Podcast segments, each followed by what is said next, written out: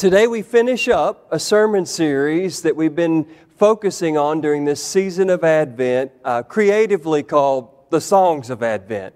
Um, as I was reading the Gospel of Luke in preparation for this holy season in the life of the church, it occurred to me that Luke feels a lot like a musical there, there's this dialogue that takes place between characters, but when something important happens in the early chapters of Luke, the characters just break out in song.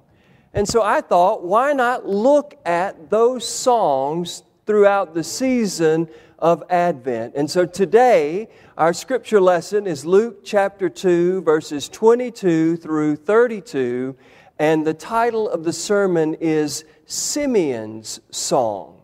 Simeon's song.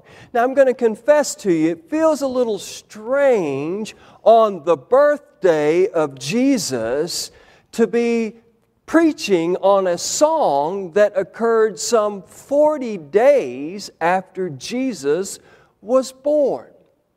And yet, it's one of those songs in the first couple of chapters of Luke's gospel, and I really wanted to mention it and reference it in our worship service on this Christmas day.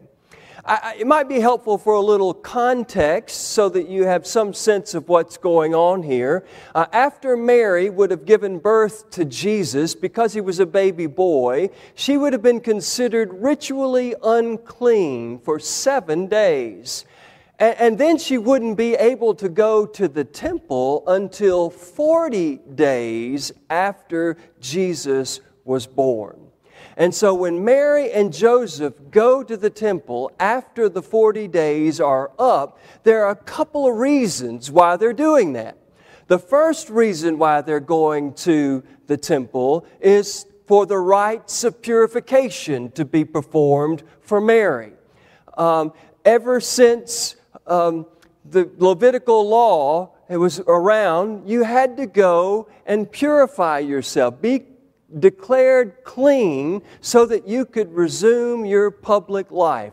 This would have likely been the first time that Mary had been out in public since Jesus was born. She was there uh, to experience the rites of purification.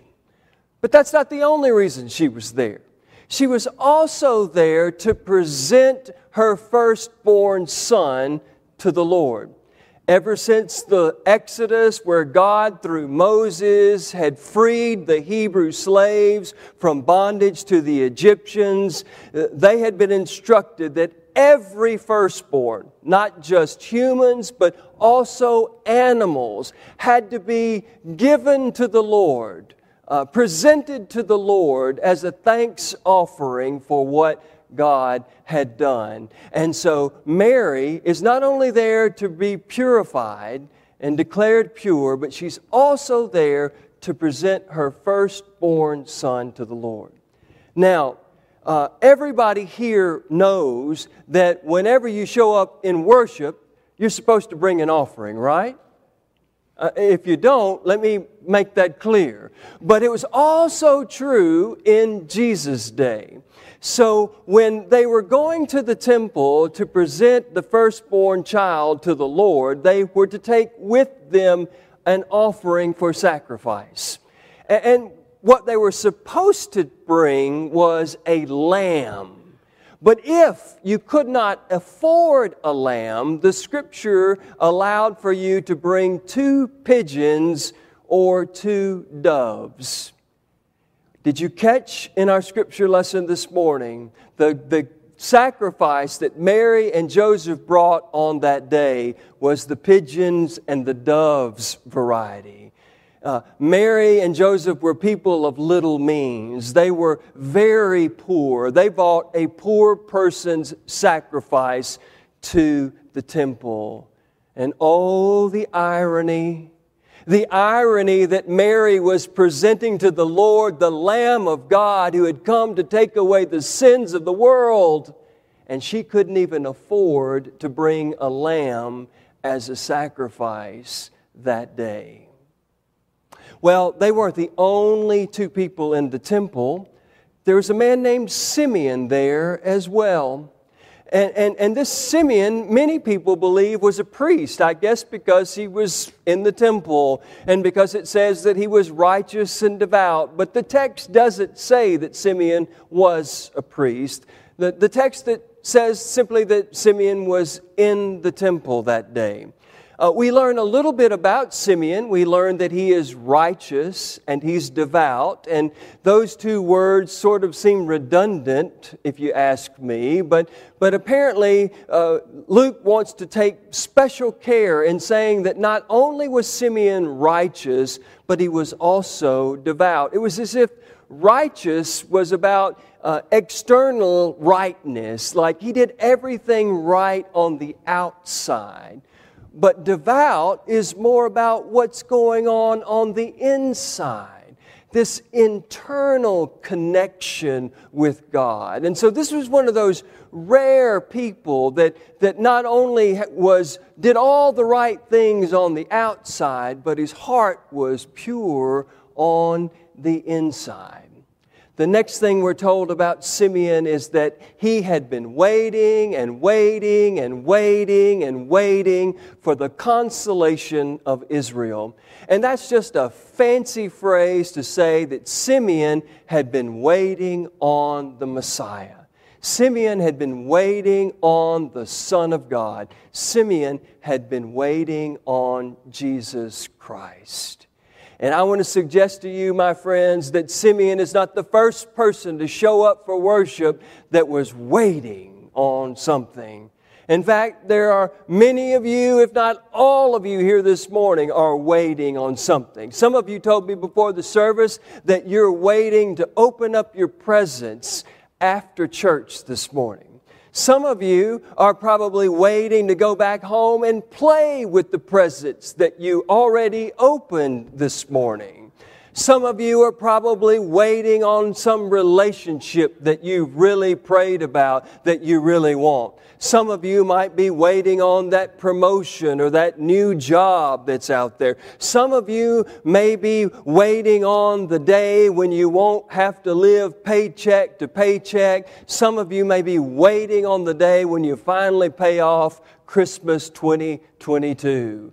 Everybody here is waiting. If you're not waiting for anything else, you're waiting for me to finish the sermon. We're all waiting on something. But Simeon seems to be waiting really, really well. In fact, I'm not so sure that Simeon's story ever gets told in Luke's gospel if it wasn't for the way that Simeon waited. He waited for the consolation of Israel. He waited for the Messiah. He believed that he would not die until he had seen the Messiah with his own two eyes.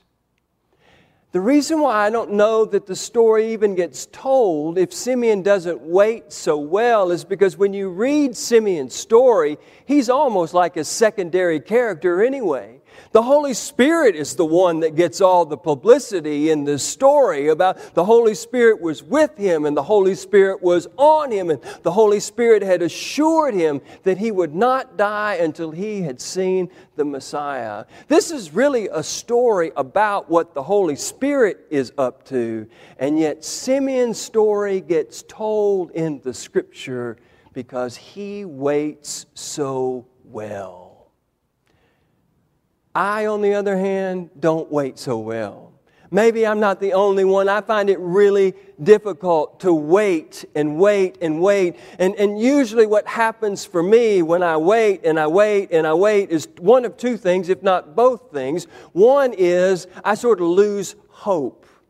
You know, I, you wait and you wait and you wait on something and it never happens. It's just really easy to just uh, eventually just lose hope. And, and sometimes I've even been, been guilty when, when I've waited on the Lord and it hasn't happened in the way uh, or in the time frame that I want. I'm like, oh, the Lord wants me to help him. So I try to help the Lord. And have you ever tried to help the Lord do something because you were so impatient in waiting, you'd lost hope?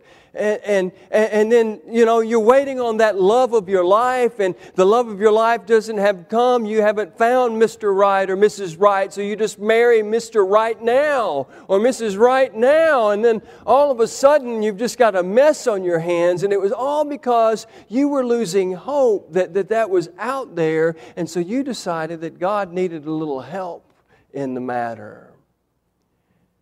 Not only do we lose hope, but sometimes we lose patience, don't we? This is where I really struggle. You, you begin to lose patience that the, that the promise is going to be fulfilled or that your dream or your prayer is going to happen. And once you lose patience, you just sort of give up on God.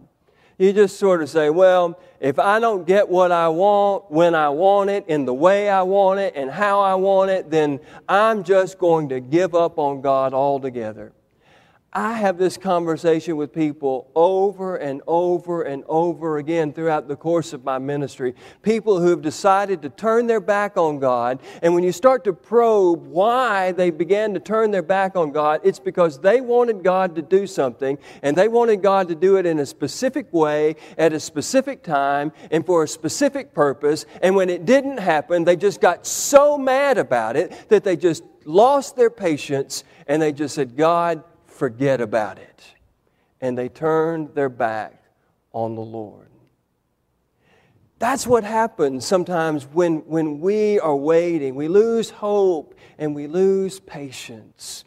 But here's the good news of Simeon's psalm is that God is faithful even when we have trouble waiting, even when we lose hope, and even when we lose patience.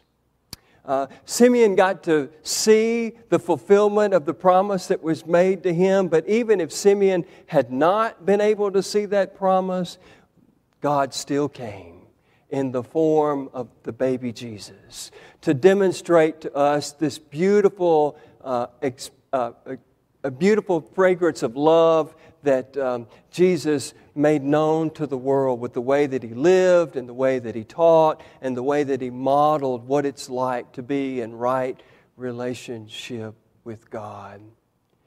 When Simeon saw that baby in the temple that day, he immediately burst out in song and he thanked God for uh, this promise being fulfilled in his life. And he said, Now I can depart in peace because I have experienced the coming of the greatest gift of love that the world has ever known. And I want you to know that as you wait, sometimes less patiently than other times, as you wait, sometimes less hopefully than other times, you can be sure that God is with us and that God is coming to you. The one who came on Christmas Day still comes to us in so many ways every day. That is the good news of Christmas.